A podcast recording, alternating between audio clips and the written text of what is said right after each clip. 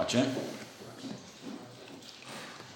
Parcă aud oftate așa câte un pic pe aici pe acolo. Iar fratele Georgian, iar depășim programul. Sper să mă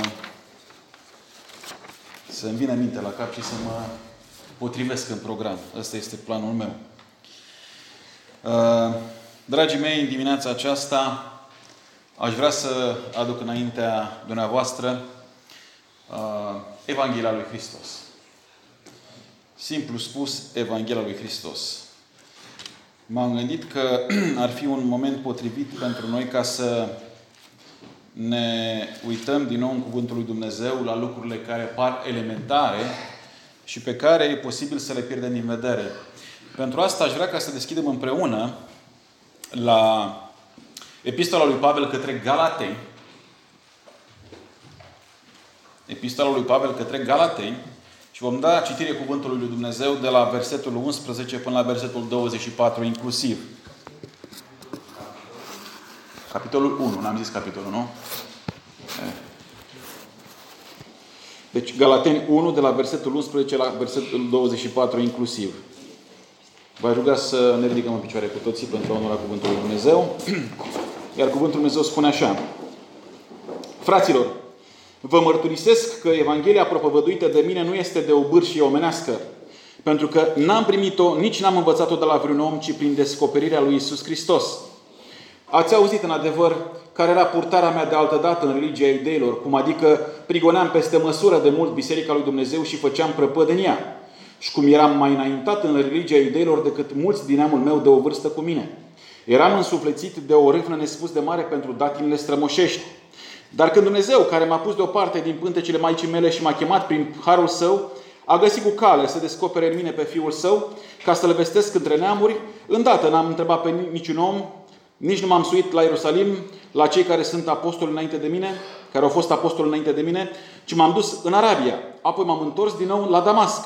După trei ani m-am suit la Ierusalim să fac cunoștință cu Chifa și am rămas la el 15 zile. Dar n-am văzut pe niciun alt apostol decât pe Iacov, fratele Domnului. În cele ce vă scriu, iată, înaintea lui Dumnezeu, nu mint. După aceea m-am dus în ținuturile Siriei și Ciliciei și eram încă necunoscut la fața bisericilor lui Hristos care sunt în Iudeea. Ele auzeau doar spunându-se, cel ce prigonea odinioară acum propovăduiește credința, pe care căuta să o nimicească odinioară. Și slăveau pe Dumnezeu din pricina mea. Amin. Amin. Vă rog să reocupați locurile.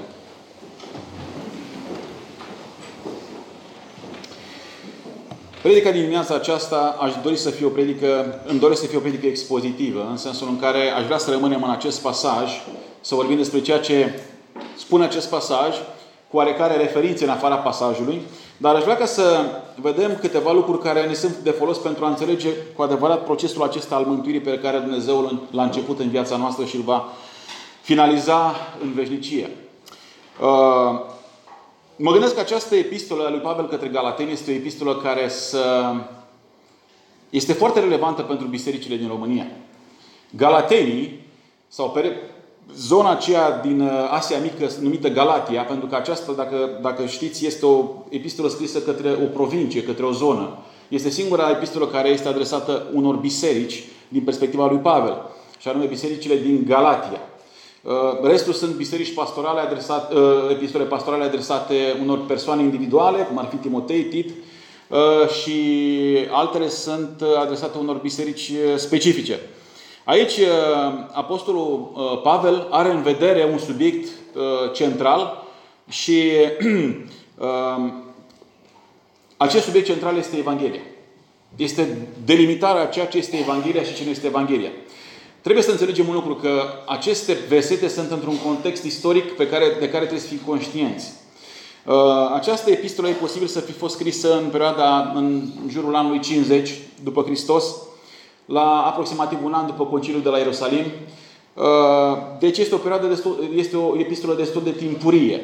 Și uh, acest, acest, pasaj, acest pasaj este mărturia personală a Apostolului Pavel despre convertirea lui, sau mai bine zis, interpretarea personală a acestei convertiri, pentru că vedem uh, mărturia lui, mărturia de fapt acestei convertiri și în faptele apostolilor, în două rânduri odată spusă de către Luca, odată de către Pavel chiar personal. Dar aici uh, Apostolul Pavel cumva vine și își arată cumva uh, modul în care el a înțeles că s-a întâmplat ce s-a întâmplat cu el. Și uh, e un lucru important să înțelegem lucrul acesta pentru că mare parte din epistolele doctrinare care ne vorbesc despre, despre mântuire sunt scrise de însuși Pavel.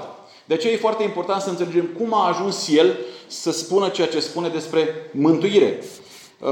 E foarte important să delimităm, de fapt, și care este motivul sau concret care este motivul pentru care Pavel scrie acestor, acestor biserici. Vedem acest lucru scris începând cu versetul 6 din capitolul 1, spunând că mă mir că treceți așa de repede de la cel ce v-a chemat prin Harul lui Hristos la o altă Evanghelie. Nu doar că este o altă Evanghelie, dar sunt unii oameni care vă tulbură și voie să răstoarne Evanghelia lui Hristos. Dar chiar dacă noi înșine sau un înger din cer ar veni să vă propovăduiască o Evanghelie deosebită de aceea pe care v-am propovăduit-o noi, să fie anatema sau despărțit de Hristos. Despre ce e vorba aici? Ce fel de Evanghelie are în vedere Pavel pe care o pre- prezintă el și ce fel de Evanghelie are în vedere atunci când spune că vin alții care să vă spună o altă Evanghelie? Deci e foarte important să înțelegem că bisericile din Galatia, din zona aceea, din Asia Mică, din sudul Asiei Mici, uh, în perioada respectivă era, erau, erau biserici care începeau să, de-abia începeau să cunoască despre adevărul Evangheliei și uh, cum vă puteți imagina ușor, erau foarte ușor influențabili de, uh, de cultura, de cultura religioasă din jurul lor. Bancă, în spatele lui Pavel veneau anumiți evrei, creștini evrei, dar care nu înțeleseseră cu adevărat ce înseamnă Evanghelia, uh, în spatele lui veneau și spuneau că Hristos este într-adevăr, e, e foarte bine să-L aveți pe Hristos, dar nu este de ajuns. Voi trebuie să vă circumcideți. Voi trebuie să vă tăiați împrejur.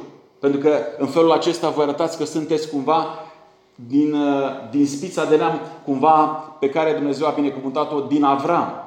Da? Deci în felul acesta voi sunteți partea legământului. Și cumva acest mesaj venea împotriva ceea ce Apostolul Pavel uh, le spusese. Uh, probabil că lucrurile au luat o amploare destul de mare, în așa fel încât el a fost nevoit să scrie o epistolă întreagă uh, bazat pe acest, pe, pe acest subiect și vreau să, vă, vreau să vă atrag atenția că în, în capitolul 5, începând cu versetul 1, spune Rămâneți dar tari și nu vă plecați iară sub jugul robiei. Vedem că acest, acest aspect al întoarcerii la legea ceremonială este văzută de către Apostolul Pavel ca fiind un jug a robiei.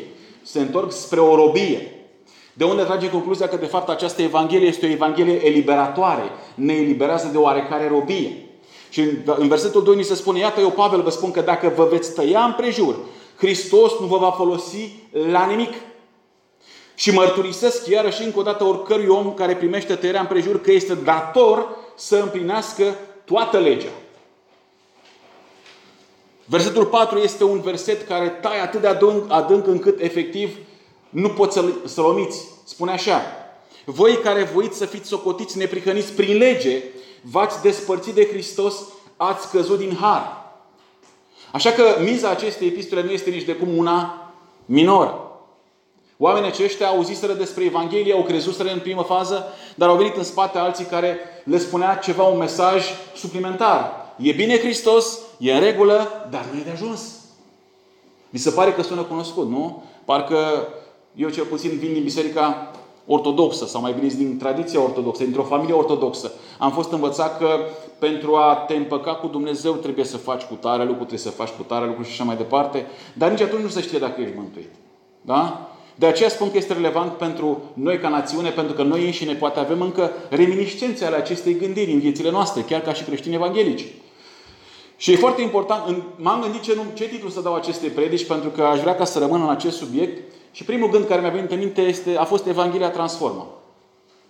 Dar m-am gândit că ar fi cumva, într-un fel, o, înșelător în sensul în care Evanghelia transformă, dar nu e de ajuns. De ce? Pentru că Evanghelia este propovăduită, unii oameni ascultă, unii oameni o cred, iar alții nu o cred. Dacă ar fi să rămânem doar la Evanghelia transformă și de multe ori au astfel de exprimări, ă, ar fi pe jumătate adevărat, dacă nu chiar mai puțin. Pentru că, deși Evanghelia este auzită de mulți oameni, nu toți oamenii o cred.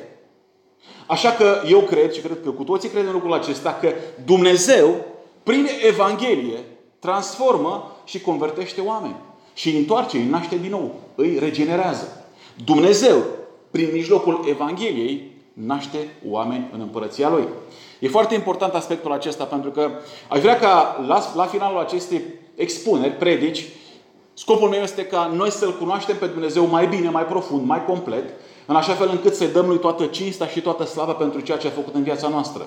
Ceea ce vreau să vă spun este că ceea ce voi spune uh, este o perspectivă personală, în sensul în care uh, poate unii dintre dumneavoastră nu veți fi de acord cu toate punctele pe care le voi pune în față și e normal să fie așa câteodată pentru că fiecare, îmi spunea cineva, este un alt om. Uh, bineînțeles că acest lucru este valabil pentru absolut oricine se ridică și se urcă la învon și spune ceva. Vreau ca să vă spun că din perspectiva mea, lucrarea aceasta mântuitoare în viața fiecărui credincios este, este lucrarea exclusivă a Duhului lui Dumnezeu. Dumnezeu intervine în viața unui păcătos într-un mod supranatural, îl aduce la viață împreună cu Hristos, după care urmează credința și pocăința. Există, există acest aspect al faptului că Dumnezeu ne naște. Dumnezeu ne naște, Dumnezeu ne convertește. Și acesta este scopul meu pentru ca, într-un final, noi să ajungem la cuvintele lui Pavel care spune fiecare om să fie văzut ca mincinos și Dumnezeu să fie găsit ca adevărat. Și ca nimeni să nu se laudă înaintea lui Dumnezeu. De foarte multe ori avem senzația aceasta că mântuirea noastră cumva este datorită faptului că am fost puțin mai atenți la anumite lucruri decât ceilalți. Noi am fost puțin mai abili, mai agili în a răspunde pozitiv Evangheliei.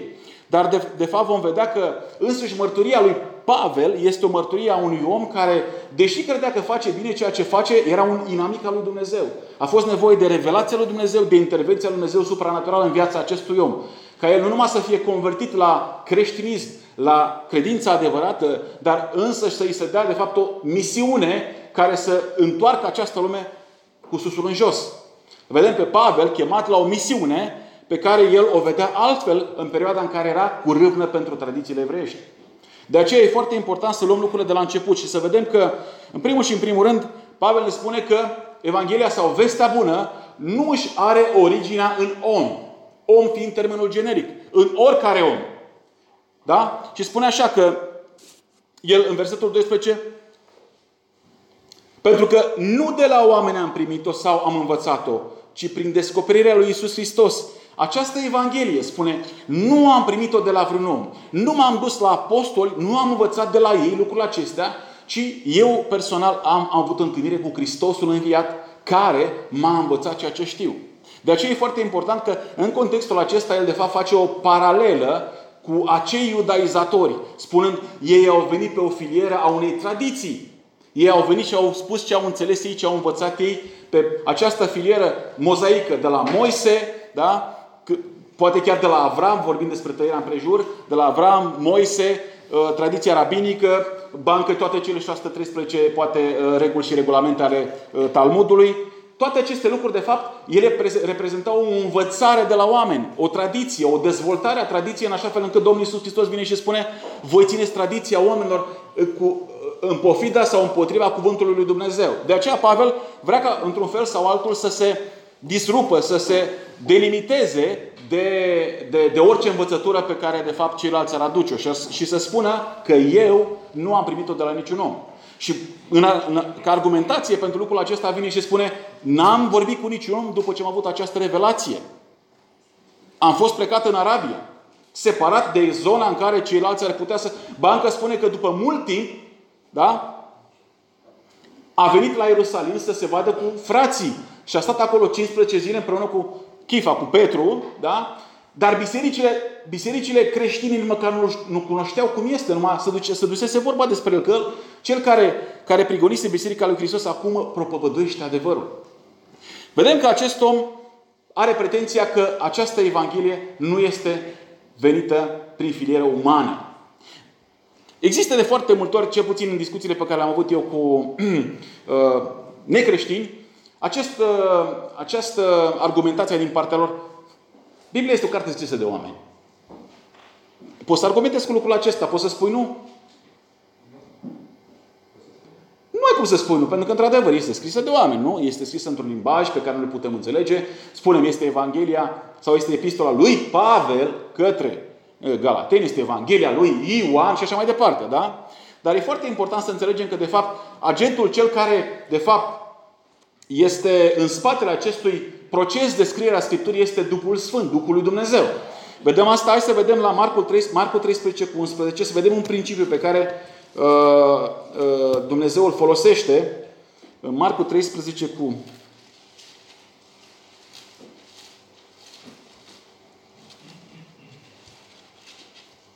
11, am dat la Matei și de aia puțin de descumpănit. Mi se spune așa. Ca o mângâiere față, dată apostolilor înainte de a fi crucificat Domnul Iisus, spune când vă vor duce să vă dea în mâinile lor, să nu vă îngrijorați mai dinainte cu privire la cele ce veți vorbi, ci să vorbiți orice vi se va da să vorbiți în ceasul acela. Căci nu voi veți vorbi, ci Duhul Sfânt. Vedem o exprimare foarte clară din partea Domnului Hristos că acest Duh Sfânt care urma să vină datorită faptului că Domnul Hristos a fost glorificat, acest Duh Sfânt avea să facă lucrarea aceasta de a vorbi. Bineînțeles că e foarte important că să înțelegem că oamenii, oamenii din lume nu vor înțelege lucrul acesta. Vor rămâne la concluzia că de fapt acesta este o carte omenească, dar pentru că nu vorbesc cu oameni din lume, cred că nu înțelegem ce vorbim aici. Da? Această carte, această scrisoare de dragoste a Tatălui față de noi este o scrisoare trimisă sau prin agenți umani de către Duhul Sfânt, Duhul Sfânt fiind a treia persoană a Trinității. Dumnezeu în persoană. De aceea e foarte important să rămânem la ceea ce este scris, și anume că această Evanghelie, acest mesaj al împăcării lui Dumnezeu cu omul, prin persoana Domnului Iisus, Domnului Iisus Hristos. Fără nimic altceva în plus. Atenție, fără nimic altceva în plus, este mesaj primit din partea lui Dumnezeu în persoană. Aceasta este pretenția lui Pavel. Dacă credeți lucrul acesta sau nu credeți lucrul acesta, va face ca să fiți biblici sau nu. E foarte important să înțelegem lucrul acesta. De aceea, Evanghelia aceasta, vestea bună, nu și are origine în om și nu o poți înțelege și accepta într-o școală teologică. Oamenii neregenerați. Nu pot înțelege Evanghelia. Vor spune, cum este posibil ca un părinte să-și dea copilul pentru alții și el să considere lucrul acesta bun? Am auzit de așa de multe ori această, această uh, argumentație din partea celor de afară, încât efectiv îmi dau seama că ei nu pot înțelege lucrul acesta. Ba încă Scriptura ne spune că lucrurile spirituale se pot înțelege doar scriptura, uh, spiritual. Pentru oamenii din lume sunt o nebunie. De aceea, ca să înțelegi Scriptura, Oricâte școli teologice ai face, și sunt pentru școlile teologice, vă rog să mă credeți. Oricâte școli teologice ai face, oricât de multă învățătură ai acapara, nu o vei înțelege. Dintr-un simplu motiv. Pentru că nu poți vedea împărăția lui Dumnezeu. și am spus, nu o poți înțelege și accepta dintr-o școală teologică, nici din cărți de teologie. O primești prin credință când cazi umil la picioarele lui Isus Hristos Fiul lui Dumnezeu. Această realitate a faptului că această Evanghelie nu este de o bârșie omenească, nu este de origine omenească, este un lucru supranatural în el însuși. Nu-l poți înțelege decât dacă tu ai fost pregătit să-l înțelegi de cineva. Evanghelia lui Pavel nu poate fi înțeleasă prin standardele omenești. Ea poate fi înțeleasă cu adevărat doar de către cei regenerați. Exact aceeași idee spusă cu alte cuvinte. Evanghelia lui Pavel nu poate fi înțeleasă prin standardele omenești, pentru că standardele, standardele omenești apelează la naturalism, la cauze naturale. Ori noi vorbim despre un factor supranatural. Este nașterea din nou, un factor supranatural. A fi adus la viață împreună cu Hristos înseamnă a fi născut într-o lume total străinăție. De aceea, ea nu poate fi înțeleasă prin standardele omenești. Nu putem face un apel la oamenii din lume să înțeleagă ceva ce nu se poate înțelege decât prin Duhul lui Dumnezeu. E o dilemă aici. Ea este contra, contraintuitivă și contraculturală. Și vedem lucrul acesta în 1 Corinteni de la capitolul 2, versetele 6 la 8 și 14 și spune așa. Totuși, noi vorbim despre o înțelepciune printre cei desăvârșiți, dar nu a veacului acestuia, nici a conducătorilor acestui veac, care sunt nimiciți, ci vorbim despre înțelepciunea lui Dumnezeu, ce a ținut ascunsă într-o taină pe care Dumnezeu a hotărât-o dinainte spre slava noastră înaintea veacurilor. Și pe care niciunul dintre conducătorii acestui veac, acestui veac însemnând lumea aceasta, valorile lumii acestea, N-a cunoscut-o pentru că dacă ar fi cunoscut-o această înțelepciune, nu l-ar fi răstignit pe Domnul Slavei. Dar omul firesc nu primește lucrurile Duhului lui Dumnezeu, căci pentru el sunt o nebunie și nu le poate înțelege pentru că ele sunt judecate duhovnicește. Traducerea după care am citit este noua traducere, așa că dacă veți vedea diferențe, să știți că nu o interpretez eu. Da? Vedem că este contraintuitivă și contraculturală. Oamenii sau liderii, conducătorii veacului acesteia, oamenii aceștia, filozofii acestui, acestui veac, lumii acesteia, nu vor înțelege niciodată pentru că este contraintuitivă. Nu este conform naturii umane de căzute. Ea este conform naturii Lui Dumnezeu, care natura Lui Dumnezeu și natura umană sunt la, în război una cu alta. Da? Lumea este opusă lui Dumnezeu. Oamenii lumești nu pot înțelege natura lui Dumnezeu. Nu pot înțelege ce cere Dumnezeu.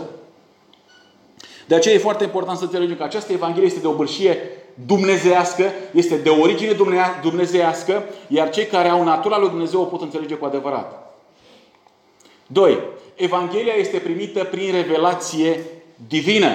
El nu se oprește să spună doar că nu am primit-o de la niciun om, da? ci spune că prin descoperire dumnezească în același verset, nu? Versetul 14.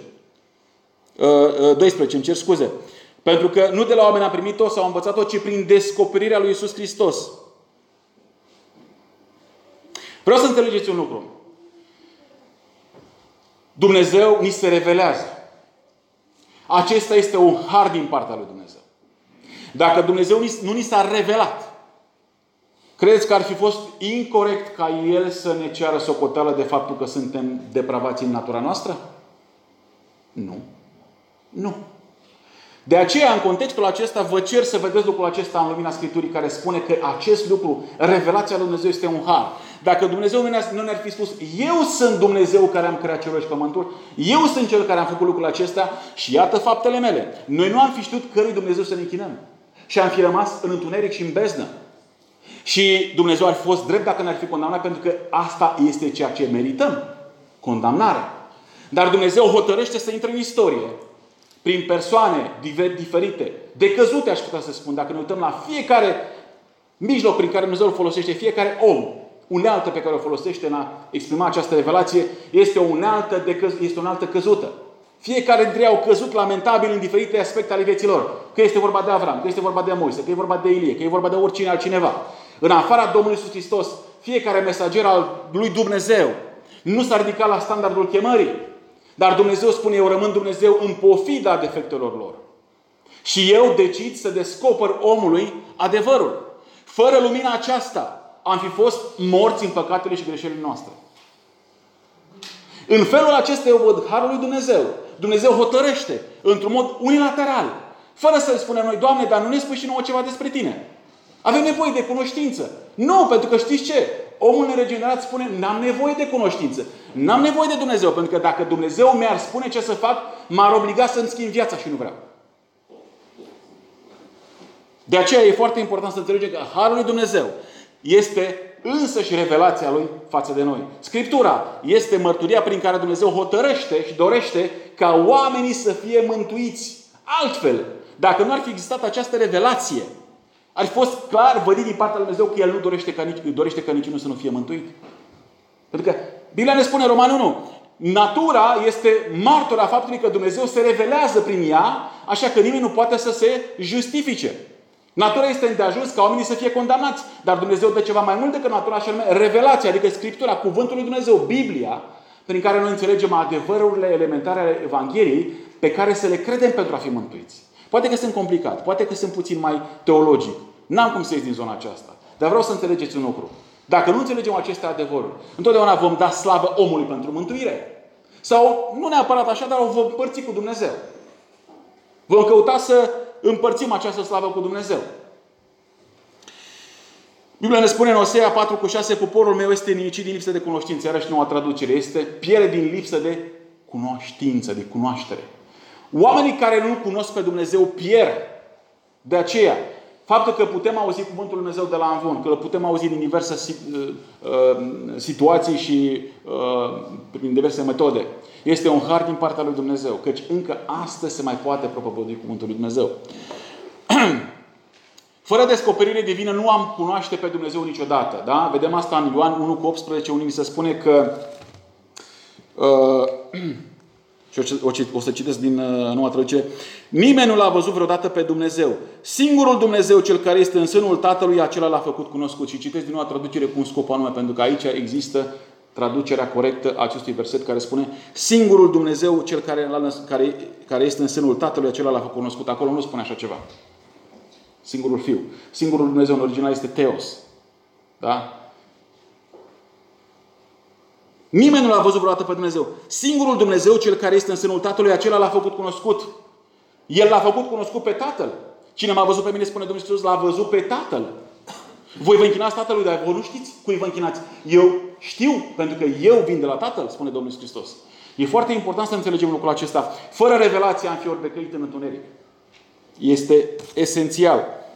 În 2 Petru 1 cu 21, Apostolul Petru ne spune care este modul prin care Dumnezeu se revelează și spune așa, Căci nicio prorocie n-a fost adusă prin voia omului, ci oamenii au vorbit de la Dumnezeu mânați de Duhul Sfânt. Oamenii au fost cei care au scris, dar mânați de Duhul Sfânt, conduși de Duhul Sfânt, într-un mod infailibil. De aceea noi credem că Scriptura, în versiunea originală, vreau să ne înțelegem foarte bine, nu în traducerile noastre care sunt ajustabile, dar în versiunea originală este infailibilă, fără greșeală, fără eroare. Eu cred lucrul acesta și cred că toți creștinii cred lucrul acesta. E foarte important. Al treilea lucru. Prin Evanghelie, Dumnezeu transformă inima omului. Evanghelia este modul prin care Dumnezeu reușește sau găsește cu cale să transforme inima omului. Inima omului, Biblia spune că este deznădăjduit de rar și nespus de înșelătoare. Cine poate să o înțeleagă? Cine în afară de Dumnezeu? Pentru că Dumnezeu este Cel care ne crea și știe, este, este obiectul oricărei poate răzvrătirea ale noastre față de El. El cunoaște și El vine cu soluția. E foarte important să înțelegem lucrul acesta. Mărturia lui Pavel confirmă puterea de transformare a Evangheliei, prin care Dumnezeu lucrează în viața lui. Și vedem aici câteva lucruri. Chemarea lui Pavel este anterioară nașterii sale. Chemarea lui Pavel, vreau să țineți cont de lucrul acesta, este anterioară nașterii sale. Mai vedem lucrul acesta și în Vechiul Testament, când Ieremia spune lucrul acesta, da? Că Dumnezeu l-a ales încă din pântecele Cu alte cuvinte, înainte de a fi el efectiv în măsură să spună ce trebuie să facă sau să nu facă. Vedem că Pavel este cumva într-un fel nu la voia întâmplării trimis undeva, ci Dumnezeu are un scop cu el. Chemarea lui Pavel este anterioară nașterii sale. Vedem în versetul 15. Dar când Dumnezeu, care m-a pus deoparte din pântecele Maicii mele și m-a chemat prin halul său, a găsit cu cale să-L descopere în mine pe Fiul Său ca să-L propovădesc printre neamuri. El a găsit cu cale ca să-L descopere la momentul respectiv pe Fiul lui, lui Dumnezeu în El. Alegându-L înainte de a se naște pentru acest lucru. Mulți vor spune că de fapt aici Pavel este chemat pentru slujire. De acord? Dar vă imaginați cum Pavel să, să, să transmită un mesaj creștin, el nefiind creștin? Să subînțelege că de fapt această chemare este nu numai legată de slujire, ci este o chemare legată de destin. După care, acest uh, Pavel este chemat de la datin și rutină la adevăr. E foarte important să înțelegem că în versetul 14 ni se spune că era mult mai zelos decât pentru tradițiile strămoșești. Vedem că, din perspectiva lui, el făcea ceea ce credea că îi place lui Dumnezeu. Spune că era mai înaintat în, în înțelegerea tradițiilor strămoșești decât toți ceilalți de vârsta mea. Și el nu spune cumva într-un fel să se laude, pentru că este nevoit să facă lucrul acesta, dar se laudă și în altă parte spunând, am ajuns să mă laud, voi m-ați obligat, o spun ca un om ieșit din minți.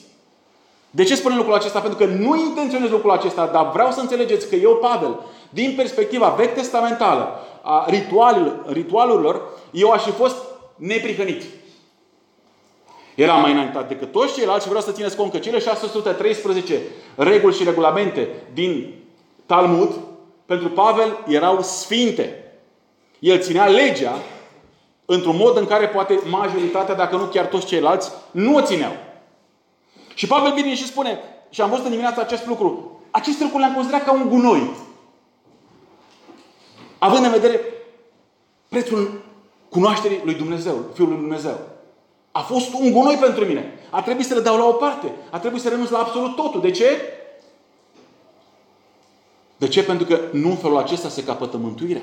De foarte mult mi se spune că de fapt noi suntem, suntem, suntem mântuiți nu prin fapte. Nu prin fapte. De ce? Care este scopul? Ca să nu se laude nimeni. De aceea am spus că scopul pentru care am spun această predică este ca, într-un fel, să vedem mântuirea noastră într-un mod care să-L glorifice pe Dumnezeu. Pentru că nu prin fapte suntem mântuiți, ci prin credință. Și voi demonstra că această credință este ea însă și un dar de la Dumnezeu. El a fost chemat de la o chemare generală, prin nuanțe legaliste, la chemarea prin har. În versetul 15 m-a chemat prin harul său. Vorbim despre harul la care m-a referit mai devreme. Harul revelației. Dumnezeu hotărăște să ne acorde har spunând cine este și chemându-ne la slujire. De la merite la abandonarea de sine. Atenție, meritele le-am pus în ghilimele pentru că sunt merite pe care noi le considerăm merite. Dar în ochii lui Dumnezeu sunt ce? Ca o haină mânjită, cum spune parcă Isaia. De la un scop pământesc sau efemer la un scop înalt, vedem lucrul acesta, ca să-L descopere în mine pe Fiul Său. Nu să descopere niște reguli și regulamente care au, uh, cum să zic eu, eficacitate și valabilitate doar pe pământul acesta. Ci cunoașterea lui Hristos, ni se spune în Scriptură, de fapt, este cea pe care o vom avea și în veșnicie. Îl vom cunoaște pe deplin, așa cum și noi suntem cunoscuți, ne spune același Pavel. Îl vom cunoaște pe deplin. Când? În veșnicie. Acum nu. Acum vedem într-un chip întunecos. Și de la împotrivitor și persecutor la slujitor al credinței. Acestea sunt aspecte ale transformării lui Pavel în viața lui, pe care le aduce ca mărturie. În versetul 23 ne se spune cel care ne prigonea odinioară acum propovăduiește credința, o întoarcere cu 180 de grade. Un om care credea că prin faptele lui găsește, găsește aprobarea lui Dumnezeu, observă că de fapt Dumnezeu îl cheamă la să se întoarcă exact în direcția opusă. Nu, Pavel, nu în felul acesta vei câștiga mântuirea. De fapt, nu vei face nimic altceva decât să-ți întărești inima, crezând că tu vei putea fi mântuit în felul acesta, neavând nevoie de Hristos. De fapt, tu va trebui să renunți la orice pretenție, pentru ca în felul acesta Hristos să fie pe deplin în tine. Exact lucruri pe care le spune Galatenilor. Le spune, voi dacă v-ați spus nădejdea întărea prejur, v-ați despărțit de Hristos, ați scăzut din har. Știți ce înseamnă aceasta, frații mei? Înseamnă că ei nu sunt mântuiți. V-ați gândit la lucrul acesta? A spune nădejde în altceva decât în Hristos sau în Hristos și altceva pentru mântuire înseamnă a te descalifica de la a fi mântuit. Acestea sunt cuvintele lui Pavel. E foarte important. Și mântuirea vine doar prin ascultarea Evangheliei. Atenție! Există o întrebare care circulă pe zona evanghelică și care spune așa, dar ce se întâmplă cu cei care n-au auzit niciodată Evanghelie? Și cădem de acord că spunem Dumnezeu știe. Dar cu siguranță, dacă nu cred în Hristos, acesta este mesajul. Dacă nu cred în Hristos, ei nu pot fi mântuiți. Pentru că Isus spune, eu sunt calea, adevărul și viața. Eu sunt singura cale. Dacă cineva spune în Ioan 10, caută să intre în staul pe altă parte decât prin poartă, este un hoț și un tâlhar. Așa că oricine încearcă să fie mântuit altfel decât prin Hristos, știm răspunsul, nu poate fi mântuit. Mântuirea vine doar prin ascultarea Evangheliei și vedem lucrul acesta Uh, de exemplu, în Roman 10 de la 14 la 17 ni se spune așa. Așadar, cum îl vor chema pe cel în care n-au crezut? Și cum vor crede în cel despre care n-au auzit? Și cum vor auzi fără să le predice cineva? Și cum să predice dacă nu sunt trimiși? Așa cum este scris, cât de frumoase sunt picioarele celor ce aduc vești bune. Însă nu toți au ascultat de Evanghelie pentru că Isaia spune, Doamne, cine a crezut ceea ce noi am auzit? Astfel, credința vine în urma auzirii, iar auzirea vine prin cuvântul lui Hristos. Credința mântuitoare vine în urma auzirii, conștientizării mesajului Evangheliei. Iar această auzire vine prin cuvântul lui Hristos. Există vreo altă soluție pentru mântuire pentru cei care nu aud Evanghelia? Dați-mi un răspuns. Există vreo altă soluție? Nu există. Nu există. De aceea noi suntem chemați să spunem, să dăm Evanghelia, să mergem cu Evanghelia până la marginile pământului. Este o motivație pentru noi. E foarte important acest aspect. Deci, mântuirea vine doar prin ascultarea Evangheliei. De aceea suntem motivați să spunem Evanghelia.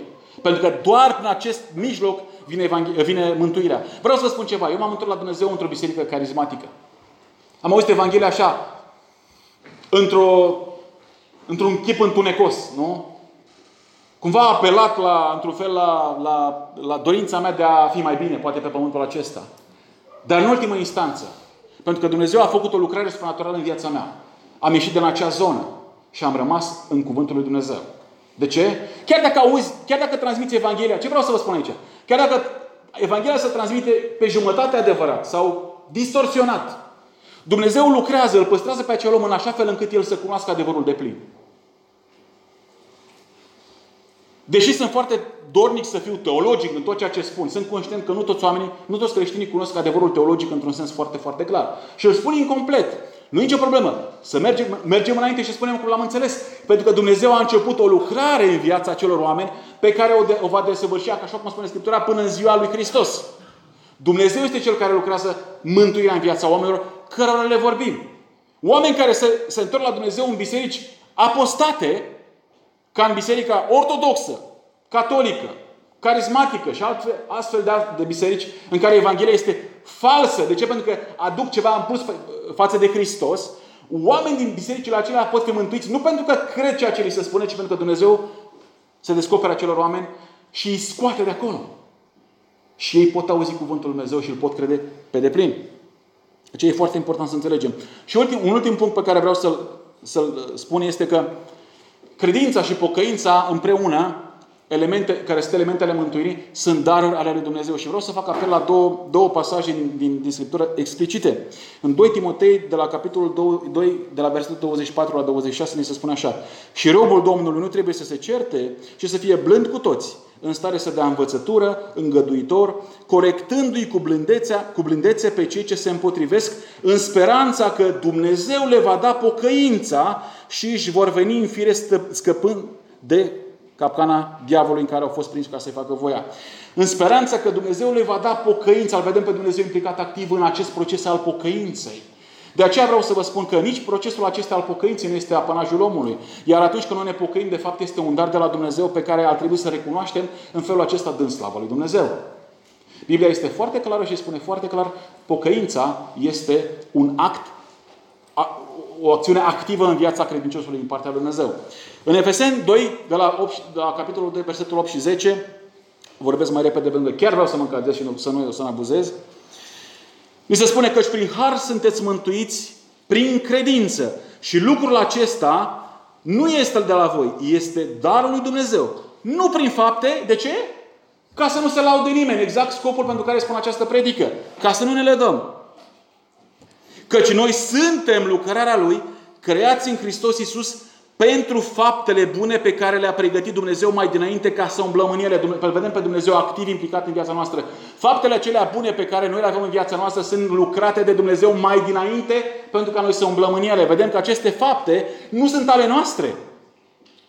Nu, Dumnezeu nu ne-a pus niște, niște locuri așa ca, uh, mai vedeți că pe, pe, pe câte un caldarâm, pe câte un trotuar, îți mai pune cineva câte trep, niște pași așa ca să te duci la niște bancă sau nu știu ce. Și noi, a, pe aici vreau să merg și deci. Nu asta spune.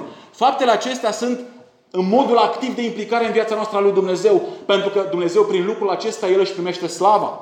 În felul acesta, spunând că faptele acestea nu sunt meritul nostru, spunem că Dumnezeu are tot meritul. Nu putem să împărțim slava cu Dumnezeu doar pentru că noi considerăm așa. Hai să ne uităm la ce spune Scriptura și vom da slavă lui Dumnezeu așa cum merită. De aceea spun că pocăința și credința sunt responsabilitatea omului. Pentru că ele vin în urma nașterii din nou pe care Dumnezeu o face exclusiv. Dumnezeu naște în familia Lui. Și fac apel la Evanghelia lui Ioan, capitolul 1, în care ni se spune A venit la Isai, dar Isai nu au primit. Și acum vine în capitolul 12 și spune, dar tuturor celor ce l-au primit, adică celor ce cred în numele Lui, le-a dat dreptul să fie sau să se facă copii lui Dumnezeu, născuți nu din sânge, nici din voia firilor, nici din voia vreunui om, ci din Dumnezeu. La ce naștere se referă aici? Nașterea din nou. Nașterea din nou. Și spune, nașterea din nou nu este născută nu te naști nici din sânge, cu alte cuvinte, pe parte genealogică, pentru că ești copila lui Avram, da? Nici din voia firilor, cum ar putea ca firea pământească, cea care este decăzută, să-și dorească să-L urmeze pe Dumnezeu? Este exclus. Ioan aici exclude orice posibilitate ca firea noastră să fie motorul întoarcerii la Dumnezeu. Nici din voia vreunui om. Adică eu mă rog pentru cineva și pentru că eu vreau, îl schimb pe, acel, pe acea persoană. Eu fiind cel care îmi primesc creditul sau lauda sau slava de la Dumnezeu pentru lucrarea de mântuire în viața altuia. Nu există așa ceva. Nu există. Cu Scriptura este, ă, acest concept este străin în Scriptură. Ci din Dumnezeu. născuți din Dumnezeu. Dumnezeu este acel care naște. Și în Ioan 3, atunci când vorbește Domnul Iisus cu Nicodim, îi spune dacă nu vă veți naște din nou. De fapt, acolo este de ateza pasivă. Dacă nu sunteți născuți din nou, pentru că nimeni, de fapt, să face o, o analogie, nimeni nu se naște. În sensul care este parte activă. Ci este născut. Noi suntem niște contangențe. Suntem cumva datorită faptului că părinții noștri s-au cunoscut și au dorit să aibă un copil, dar eu n-am spus vreau să mă nasc acum. Aici face analogie Domnul Iisus. Spune, dacă cineva nu se naște din nou, nu poate vedea împărăția lui Dumnezeu. Ce înseamnă? Cum poate cineva să nu vadă împărăția lui Dumnezeu, dar să și-o dorească? Cum poți să spui un orb ce înseamnă pentru el roșu? Este irelevant. El nu poate vedea. Cum să-și dorească ce nu poate vedea și nu poate înțelege? Nu va putea. De aceea este nevoie de intervenția lui Dumnezeu. Dumnezeu convertește. Dumnezeu regenerează. Și pentru asta vreau să spun că Dumnezeu merită toată slava și toată cinstea. Amin. Concluzii. Nu poți înțelege mecanismele nașterii din nou, dar poți ști dacă ai fost născut din nou din Dumnezeu. Vezi efectele. Te-ai dus, ai răspuns la, la, la o chemare, Ești tentat să spui că tu ești cel care ai făcut lucrul acesta. Vezi efectele. Biblia ne spune, cercetați-vă să vedeți dacă sunteți în credință. Eu fac asta, sunt în conformitate cu Scriptura. Pot vedea lucrul acesta, dar nu pot înțelege pe deplin care au fost mecanismele prin care Dumnezeu m-a întors la El. Și cum lucrul acesta l-am făcut și eu împreună cu El. Biblia ne spune că Dumnezeu este Cel care lucrează în voi și vă dă după buna lui plăcere și voința și înfăptuirea. În Filipeni se spune. Este ceva fantastic ce, ce, ce, ce ne spune Scriptura. Dumnezeu este singurul care merită slava pentru convertirea credincioșilor. Este o concluzie pe care o spun. Dumnezeu este singurul, și trebuie să scriu cu majuscule, care merită slava pentru convertirea credincioșilor. Aude foarte multe ori aceste expresii, ceva de genul Doamne, acesta este primul meu rod sau e, cum să zic eu, e prima mea uh, răsplată sau ceva de genul acesta, gândindu-se la faptul că e o persoană sau alta. Nu există așa ceva. Nu există așa ceva. Dumnezeu este singurul care merită slava pentru convertirea credincioșilor, inclusiv pentru a mea. Eu personal n-am cu ce să mă laud înaintea lui Dumnezeu pentru că eu însumi eram rebel față de Dumnezeu și pe când eram noi încă păcătoși, Hristos a murit pentru noi. Deci nu avem merite în convertirea proprie. Nu avem merite. Nu ne putem lăuda cu nimic, pentru că de foarte multe ori se spune și în Romana unii se spune că nu sunt meritele noastre. Că noi suntem mântuiți prin credință, prin har, ca să nu ne lăudăm. Asta este și ideea. Chemarea la mântuire este urmată în mod automat de chemarea la slujire. N-am insistat pe subiectul acesta, dar este o concluzie pe care o văd în, în, în, în, acest, în acest text. Chemarea la mântuire este urmată în mod automat de chemarea la slujire. Te-am chemat să treci pe pământul acesta cu folos. Ceea ce înseamnă că, de fapt, noi toți avem o chemare. Pe lângă aceea a mântuirii. Și anume, să trăim într-un mod care să fie, să facă cinste Tatălui și să spunem altora despre Evanghelia pe care noi am acceptat-o. Propovăduirea Evangheliei este metoda prin care Dumnezeu convertește oamenii. Accentuez încă o dată lucrul acesta, pentru că propovăduirea Evangheliei este singura cale prin care noi putem să ajungem la oameni. Nu prin a ne propovădui pe noi. Și știți foarte bine că dezăvuiesc foarte mult această poveste care spune că, de fapt, propovăduiește Evanghelia și câteodată folosește și cuvinte. Este un nonsens. Pentru că Evanghelia are de face cu Isus Hristos, nu are de face cu mine. Evanghelia are de face cu Isus Hristos. Și de foarte multe ori, dacă oamenii se uită la mine, nu-L văd pe Hristos. Din contră, diminuez mesajul Evangheliei. Aș putea să spun, poate vezi în mine păcate, poate vezi în mine inconsecvență. Dar vreau să spun ceva. Cel care a murit pentru tine a fost perfect. Și în felul acesta nu arăt oamenilor spre mine. Pentru că în felul acesta voi face o nouă religie. Și arăt pe Cel care m-a transformat și care m-a chemat de la veacul acesta stricăcios la o moștenire veșnică. E foarte important să înțelegem lucrul acesta și vreau ca să închei cu această idee. Propovăduiește Evanghelia. Pentru că în felul acesta îi dai cinste și onoare lui Dumnezeu. Biserica noastră e foarte posibil să fie închisă, să fie îndreptată spre noi, înspre noi. Da? Nu am nicio această abilitate de a merge și de a face și de a spune Evanghelia tuturor oamenilor. Și într-adevăr, există oarecare crispare legat de lucrul acesta. Dar ai un vecin, ai un uh, coleg de muncă, în care găsești poate mii și mii de ocazii să le spui Evanghelia, pentru că discuțiile pe care le ai pot fi duse într-o direcție sau în alta. Nu ne tam ne seama așa, Domnul Iisus te iubește, vii pe, pe stradă. Oamenii fug. Da? Găsești situații în care poți să spui Evanghelia. Ideea este următoarea. propovăduiește Evanghelia, pentru că în felul acesta îl vei onora pe Dumnezeu. În felul acesta Dumnezeu a primit slava și glorie. Iar noi suntem chemați fix pentru acest lucru, pentru a onora pe Dumnezeu, atât prin cuvintele și acțiunile noastre, într-un cadru de genul acesta de biserică, dar mai mult decât atâta, fiind credincioși mari trimiteri și anume de a merge și de a propovădui Evanghelia. În acest fel Dumnezeu să ne binecuvânteze. Amin. Amin.